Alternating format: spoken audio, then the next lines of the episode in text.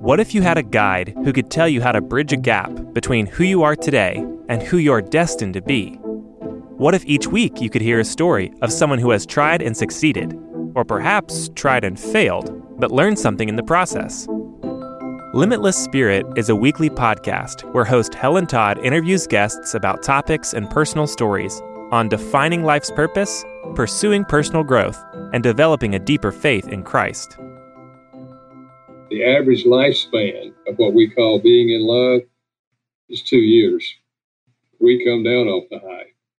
And this is when love becomes a choice. Now, you not only have, have come down off the high, you may, like in my marriage, you may have negative feelings toward them now. Things aren't working out. You've got conflicts. You're arguing with each other. I think it applies in all human relationships Uh, especially in close relationships, whether it's family or friends or whatever. And this is where love becomes a real hard choice. Loving them when you're not feeling love coming from them. Welcome to this episode of the Limitless Spirit podcast. I'm your host, Helen Todd. As followers of Christ, we have the amazing opportunity to share God's love with everyone around us our family, friends, co workers, people in our communities. And sometimes loving others is easy, but often, whether in a marriage, a friendship, or even with someone we disagree with, we must choose to love, even when it's hard. To talk about what it means to choose to love, my guest this week is Dr. Gary Chapman. Perhaps you've heard his name or read his best selling book, The Five Love Languages. Um, so, his most recent book is called Love is a Choice, and it shares stories of people who used these five love languages in action and how it transformed their relationships. So, in our conversation, we talk about how the choice to love brings hope to our relationships, even when all seems hopeless. Good morning, Gary. It's so good to have you back on the Limitless Spirit podcast. We've had an interview uh, maybe a year or two ago, and now your new book came out, Love is a Choice. And I am so excited to talk to you about it. How are you doing today? I am doing great. And uh, yeah, I'm excited about this book. It's uh, really kind of fleshing out the five love languages in real life stories that people they wrote their own stories. I just collected them, but it's a powerful message. And so I hope that our listeners are going to uh, get encouraged to explore the possibility of the power of love. It's amazing.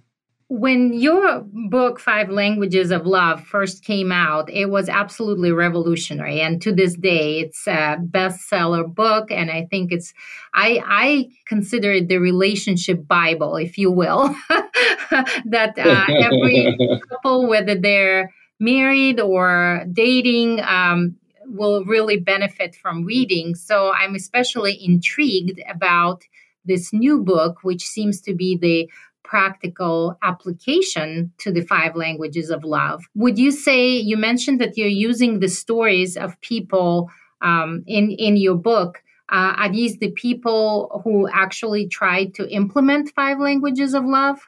I think some of them it was yes. Some of them it's simply they're telling me their story of loving they weren't really thinking about the love languages, but in each of these stories, I, I just indicate you know where they were speaking different love languages, whether they consciously knew the love language concept or not. Uh, they were using it in uh, reaching out to others. Well, I will ask this uh, sort of devil's advocate question, if you don't mind. And I'm sure you have uh, been asked this question before when you and you know for a christian it's not a novel idea that love is a choice uh, that sort of um, is uh, the bible is permeated with this idea but um, when you say this in application to human relationship especially to the romantic relationship doesn't this idea of love being a choice take all the romance out of it uh, i guess it could if you wanted it to but to me uh, it adds romance to it if you're applying it in a romantic relationship because it addresses what almost everyone agrees is one of our deepest emotional needs, and that is the need to feel loved by the significant people in your life. And if you do feel loved by those people, uh, it goes both ways. You both feel loved. Uh, life is beautiful because it's meeting one of those deep emotional needs that we have. Uh, and the in love experience, uh, it does begin with a feeling. I mean, you don't get up one morning and say, I think I will go fall in love with somebody. I choose to fall in love with this person. you know, you meet someone, there's something about the way they look and the way they talk that just uh, gives you an emotional attraction to them. And every time you are together, it gets stronger and stronger. And, it, and literally, it becomes an emotional obsession. You get obsessed with each other emotionally. Uh, but, you know, uh, Helen, what no one told me was that the average lifespan of what we call being in love is two years. We come down off the high. And this is when love becomes a choice. Uh, because now you not only have, have come down off the high, you may, like in my marriage, you may have negative feelings toward them now because you know things aren't working out. You've got conflicts. You're arguing with each other, and uh, consequently, not only do you lose those euphoric feelings, but now you've got negative feelings toward each other. And this is where love becomes a real hard choice. Loving them when you're not feeling love coming from them. But that's precisely what God did for us. he loved us, the Bible says, while we were still sinners and sent Christ to die for us. So we're following his example when we recognize that love is a choice. And, uh, and you know, it, it, it really starts with an attitude, which is a fixed way of thinking. And if we approach any relationship with the attitude, I want to enrich the life of this person, you know, whether they're a close friend or whether they're just someone we've recently met, I want to enrich the life of this person. That's the attitude of love. It's the opposite of selfishness. You know, selfishness, the attitude is, what can I get out of this? How is this going to benefit me? Love is the opposite. It's the attitude of how can I benefit other people? So when you choose uh, love, uh, yes, if you speak it in the right love language, it does ignite emotions in the in the other person uh, because there is an emotional aspect. But this kind of love, biblical love, doesn't start with an emotion. It starts with an attitude and then appropriate behavior.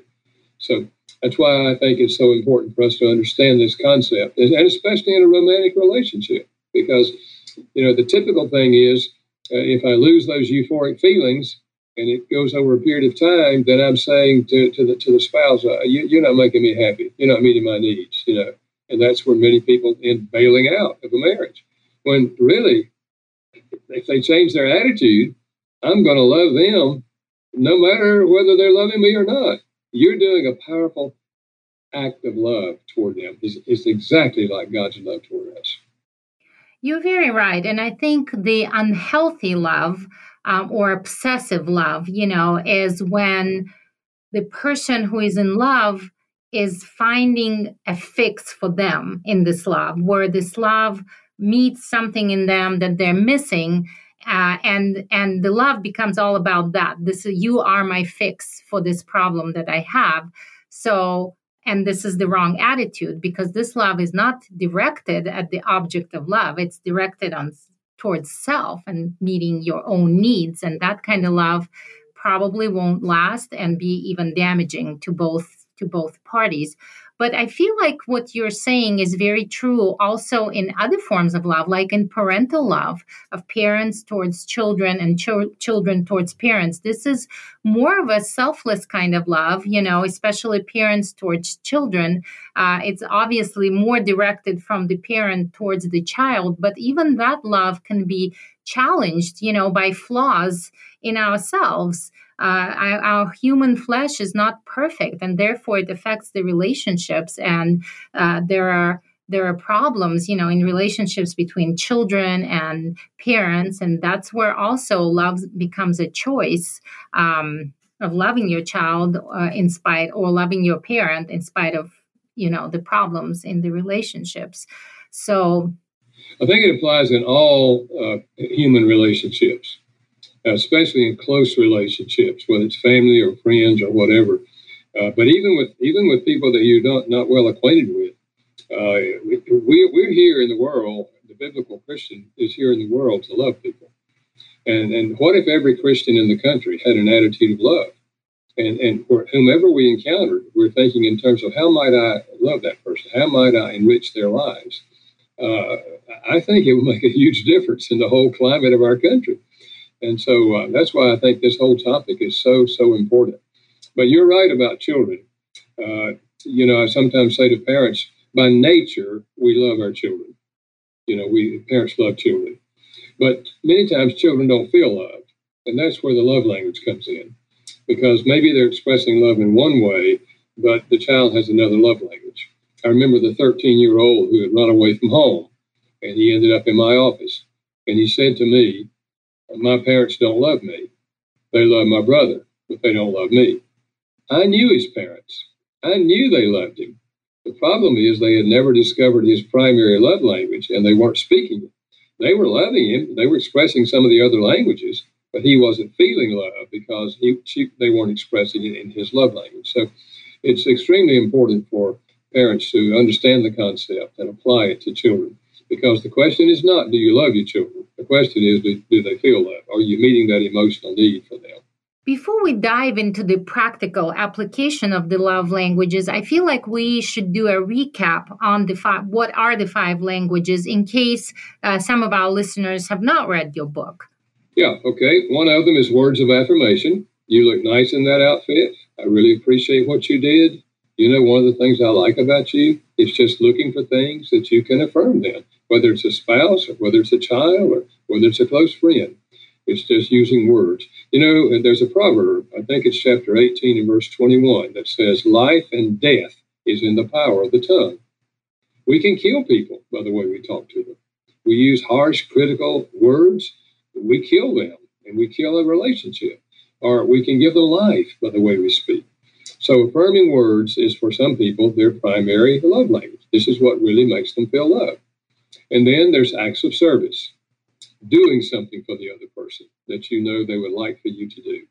In a marriage, it can be washing dishes, vacuuming floors, cooking meals, you know, walking the dog, any of those kind of things. Uh, but it's doing something for them. With children, we are forced to speak this language when they're born because they can't do anything for themselves. We do everything in those early months and years of a child's life. But then later, we're teaching them how to do things. And that's a greater act of service. You know, cooking a meal is an act of service for a child, but teaching a child how to cook a meal is a greater act of service because you're getting them ready for adulthood. So, acts of service, and then uh, there's gifts. It's universal to give gifts as an expression of love. The gift says, they were thinking about me. Look what they got for me.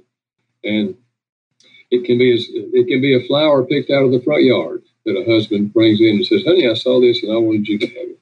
It can be simple things. It doesn't have to be expensive things. And then there's quality time, giving the other person your undivided attention. Now, I don't mean for a married couple sitting on the couch watching television. Someone else has your attention. TV is off, computer is down, we're not answering our phone, we're having a conversation.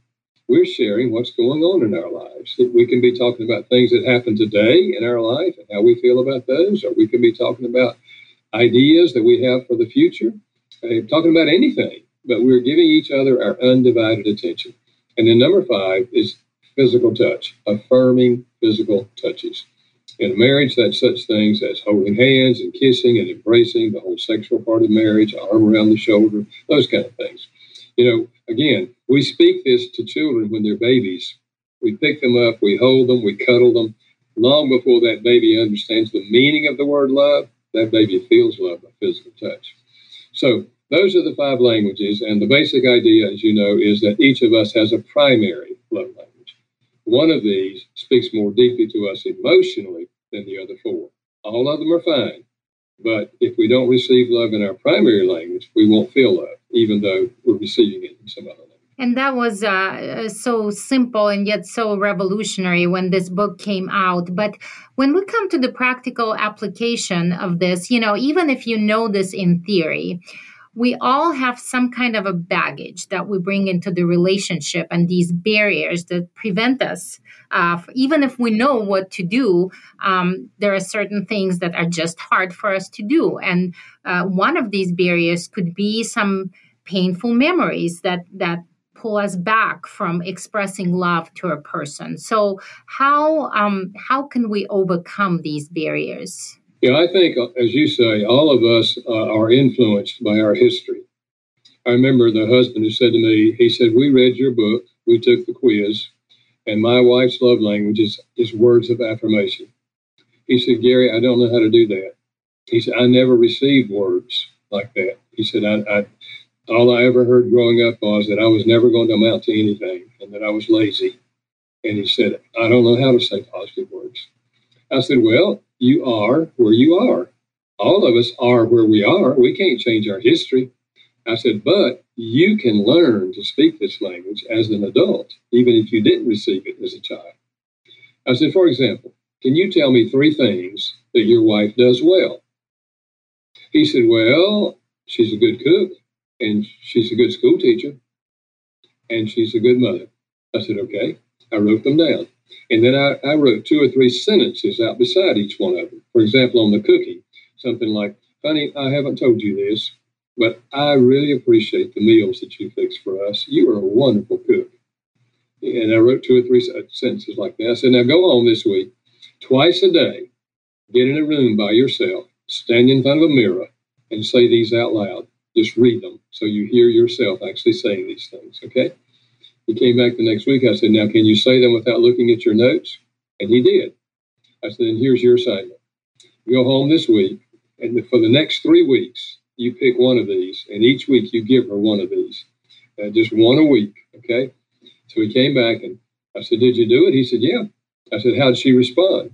He said, Well, on the third third week, she said, What's going on with you? I've never heard you give me so many compliments. and I said, What did you say? He said, I just said, honey, I'm just trying to learn how to let you know how much I love you. And she said, That is so sweet. so, you know, yes, hard. It was hard for him. He had to concentrate on that.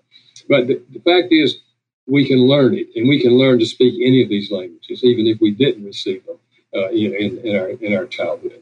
So um, I, I was uh, looking at the uh, titles of the chapters in your book, and they're so enticing and unusual. Can we pick out a couple of stories just to uh, deconstruct them, if you will, and see how it works? This practical application of the love languages. Yeah, uh, I'll give you one of a retired lady. She was she was uh, worked in the public library, and she retired and she and her husband, you know, lived alone, and they were enjoying retirement. And uh, one afternoon, when she was outside working in her garden, a little girl, five years old, kind of came through the fence. Like it wasn't a fence, but she came through some bushes into her backyard, and and said, uh, "Will you play with me?" And she said, "Well, no, I'm working right now." And she said, "What's your name?" And she, you know, they had a little conversation together. And and she said, "Will you play with me?" And so she said, "What do you want to play?" And she said, "I want to play uh, making house or how you know uh, how housing." So so she took her gloves off and said, "Okay." And they went under the tree, and the little girl said, "Now this is the kitchen, and this is the the bedroom, and you know, she all the room." And she said, "I want you to be the the child and me to be the mother." And so they went through this little routine. And she thought, "Well, okay, now I've got to go back to work. You go home." And the next day, the little girl knocked on the back door and, and she went to the door. She said, What are you doing? She said, I'm cooking. She said, Can I help you? And anyway, they went on through it. It turned out to be 21 years relationship with that young girl, all the way through school growing up, and all the and, you know, when she went to college, she'd come back and visit her. She said she was the daughter I never had. But what she did, she took an interruption, an interruption, and she made it an opportunity to express love to a little girl. And all of us have opportunities like that around us almost every day. We just don't see them sometimes. We see them as interruptions. We don't have time to do that. But when we take time, you know, it's amazing the power of love.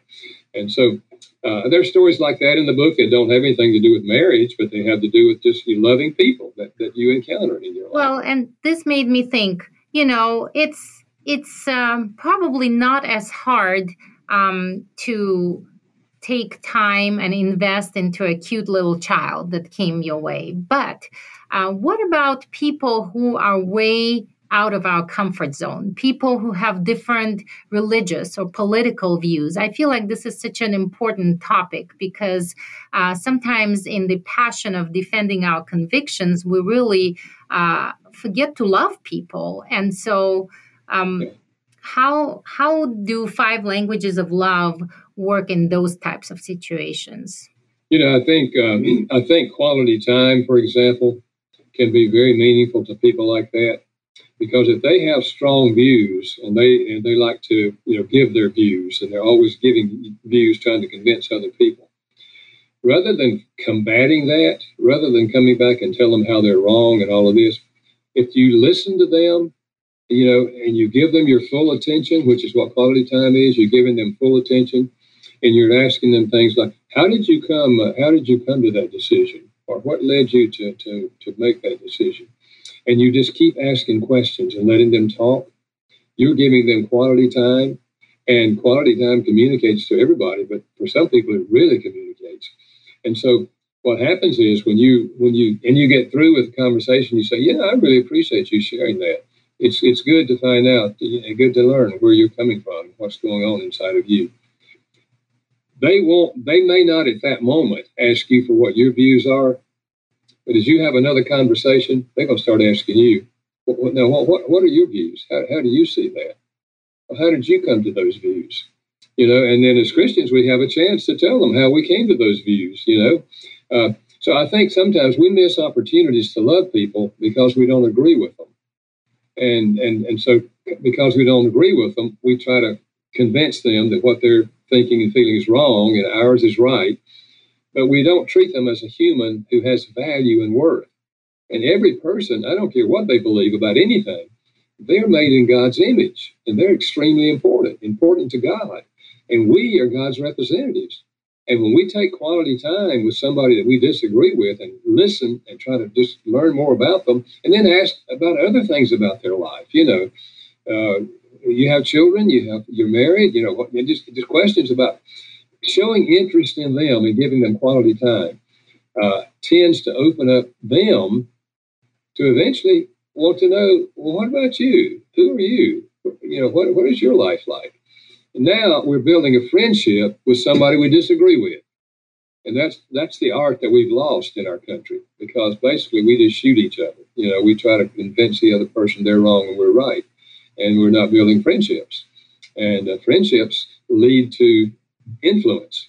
If you come to respect me as a friend and see that I have genuine interest in you as a person, even though I disagree with your ideas, you know, then then we're going to influence. We're going to have a positive uh, have a positive influence. So yeah, it's a powerful thing.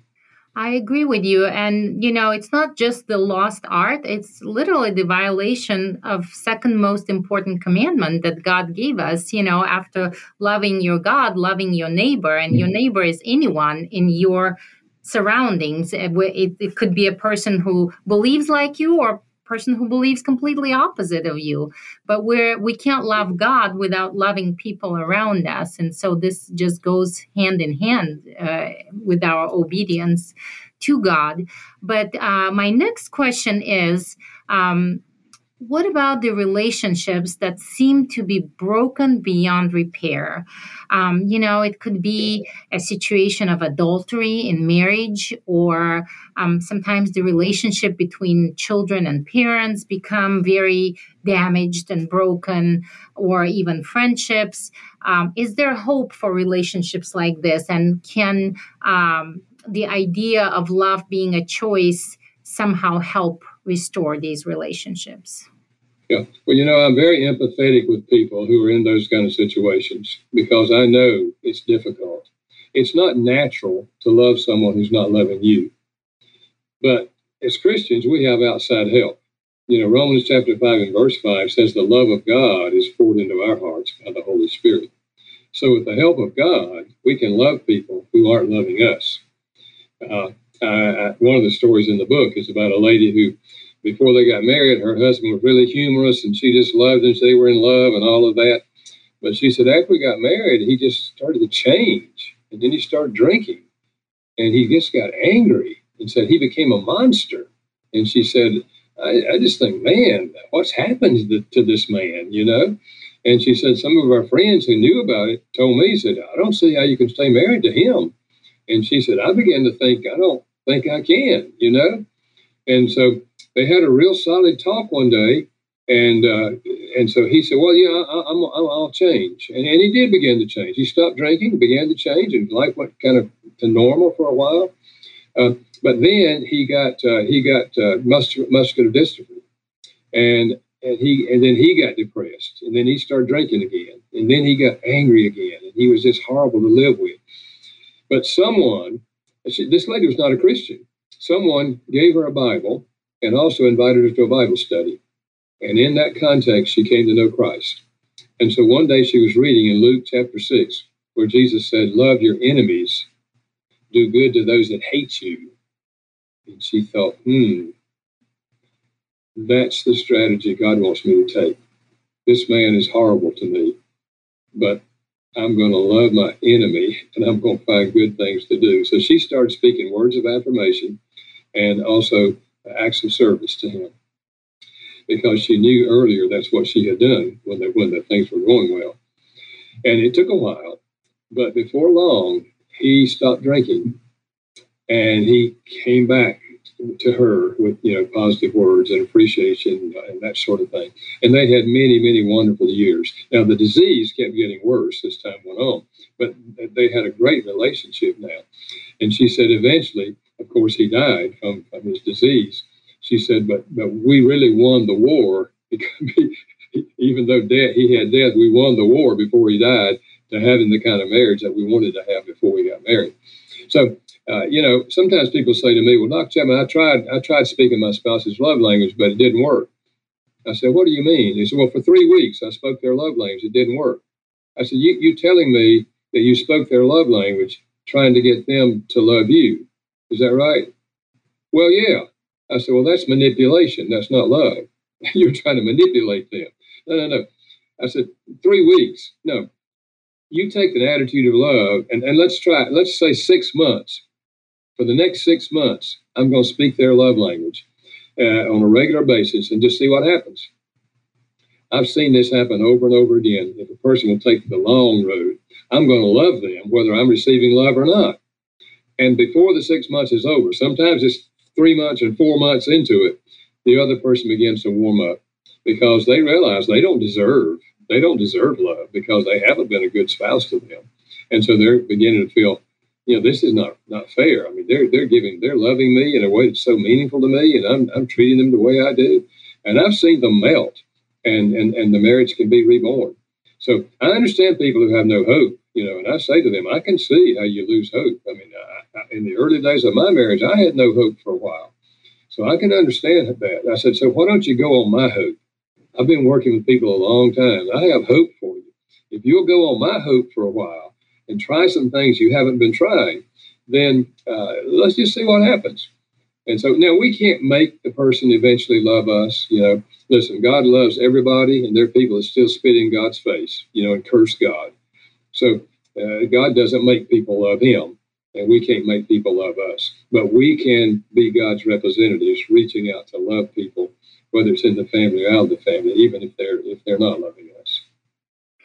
Well, um, and the the next question is sometimes relationships can't be saved, and and people end up uh, being hurt and broken uh, from from that. So, what what advice do you have for people who are healing from the relationship that couldn't be saved? Yeah, well, you know, first of all, I think if you handle it right before you get to that point, like if you take this challenge for six months to love them in their in their love language, and there's still no change there.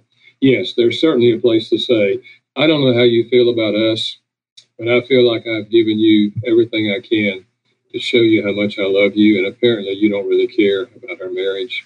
I don't know if that's true. Maybe you can tell me if you do care at all about our marriage. Um, but uh, I want you to know that I love you. But I, am not going to, particularly, I'm thinking right now, in a situation where there's been some physical abuse, if that's there, to say, I love you too much to sit here and do nothing. Uh, so I'm going to move in with my mother. I'm not abandoning you. If you're willing to go for counseling and deal with the problem, you know, I'll certainly go with you. you know, if you want me to go with you. Uh, but I'm, I love you too much to do nothing. And therefore, this is what I'm going to do. So that kind of love that follows six months of really loving them, they walk away and think, wow, I'm about to lose something because they've had something for six months. They've had love that they didn't deserve for six months. And now they're about to lose it. Now they're motivated to think I'll go for counseling, you know? Whereas what happens most of the time, however, is we get so uh, perturbed over the other person's behavior toward us that we we just we've been so angry we've we've spoken harshly to them over this time and, and you know condemning them and, and, expressing our anger toward them. And then we say i'm out of here. And they say good riddance. Good riddance. I'm tired of you anyway you know. But if you've given them love undeserved love for six months and now you're talking about moving out they're far more likely to reach out and get some help. So that would just be my approach to, to that. But if it's happened and they have moved out and, and you are separated, I think, listen, none of us are perfect. And, and God is willing to forgive us wherever we are. Uh, and I think we, we, we can't afford to hold anger and bitterness in our heart toward a spouse who has hurt us so deeply we have to release them to God. Some people call that forgiveness. I don't call it forgiveness. Uh, in the Bible, forgiveness is always a response to for, to a confession of wrong. When does God forgive us? When we confess our sins, God forgives us. He doesn't forgive everybody. He forgives people that are willing to confess their sins. So I say, and I, am not, I don't say forgive them. I say release them to God. Put them in God's hands. That's precisely what Jesus did. You know, Peter said about Jesus, when people railed against him, he didn't respond. He committed himself to the one who judges righteously. He committed the whole thing to his Father. So he, that was an example for us. We turn them over to God and say, Lord, I did everything I could do. I don't know anything else I could do. So I'm going to turn them over to you. I'm going to release my anger and release my hurt to you. And I'm going to turn them over to you. Now help me to use my life, the rest of my life, in a positive way and you move out with God's help to do that. And God, when you put them in God's hands, you're putting them in good hands because God loves them. But God also is judge. If they repent, God will forgive them, and then you can forgive them. But if they don't repent, they're going to face judgment from God. So you're putting them in good hands when you put them in the hands of God. And you are now not allowing those emotions of anger and hurt and all the bitterness and all of that to control your life for the next 10 years. No, no, no. God has a plan and purpose for you, and He wants you to, to, to be a lover and reach out and serve people in His name. So, to me, that's that's the way I would approach that. Thank you so much, Gary. I, I believe your book is a very practical guide uh, for people in any phase of the relationships, uh, whether it's uh, romantic relationships, marriage, uh, parents and children, or even friendships. And so um, we are definitely going to post the link to the book, um, perhaps on Amazon. Is there anything else, a website where you would like our listeners to visit? Yeah, they can always go to fivelovelanguages.com. That's the number five, fivelovelanguages.com. And they can see little blurbs on all of my books. And, and they can also take a quiz there on the five love languages, for example if they've never taken that quiz. That'll help you determine what your love language is. And if you're married, it's your spouse to take it and you determine each other's love language. It can be a new beginning or a lot, lot of help on that website. I think it's a fantastic idea for those couples who have not done this yet. Uh, thank you so much for this interview. Well, thank you, Helen. It was good to be with you. You keep up the good work of helping people. Just as God chose to love us, even though we were sinners, He offers us the strength, the patience, and the kindness to choose to love others.